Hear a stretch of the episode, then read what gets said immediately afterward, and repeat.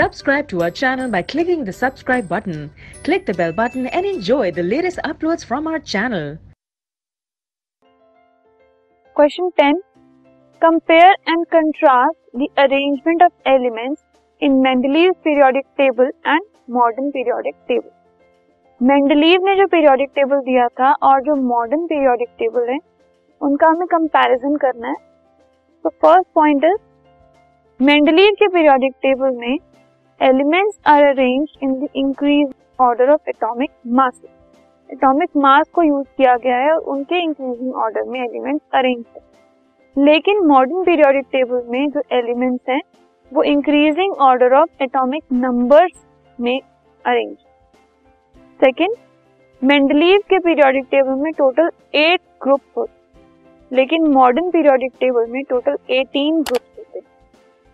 Third, each group has a subgroup A and B. Mendeleev के जो periodic table है उसमें हर ग्रुप का subgroup है A और B, लेकिन modern periodic table में कोई भी further division नहीं है. subgroup जो ग्रुप्स हैं eighteen वही हैं, उनको further divided उनको further divide नहीं किया गया subgroup.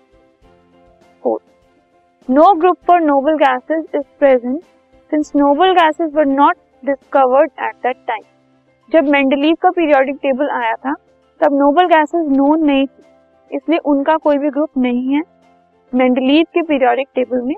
But modern periodic table में एक सेपरेट ग्रुप दिया गया है नोबल गैसेस को, क्योंकि तब तक वो डिस्कवर हो चुकी थी.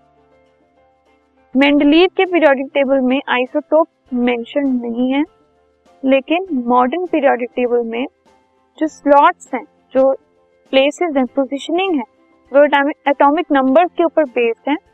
तो ये जो प्रॉब्लम है आइसोटोप को प्लेस करने की, वो इसमें रेक्टिफाई होगी. आइसोटोप को प्लेस करने की जरूरत ही नहीं पड़ी मॉडर्न पीरियोडिक टेबल में, क्योंकि सबके एटॉमिक नंबर सेम होते हैं. तो एक ही बार अगर हम उसको लिख दें तो उसको आइसोटोप को मेंशन करने की जरूरत नहीं.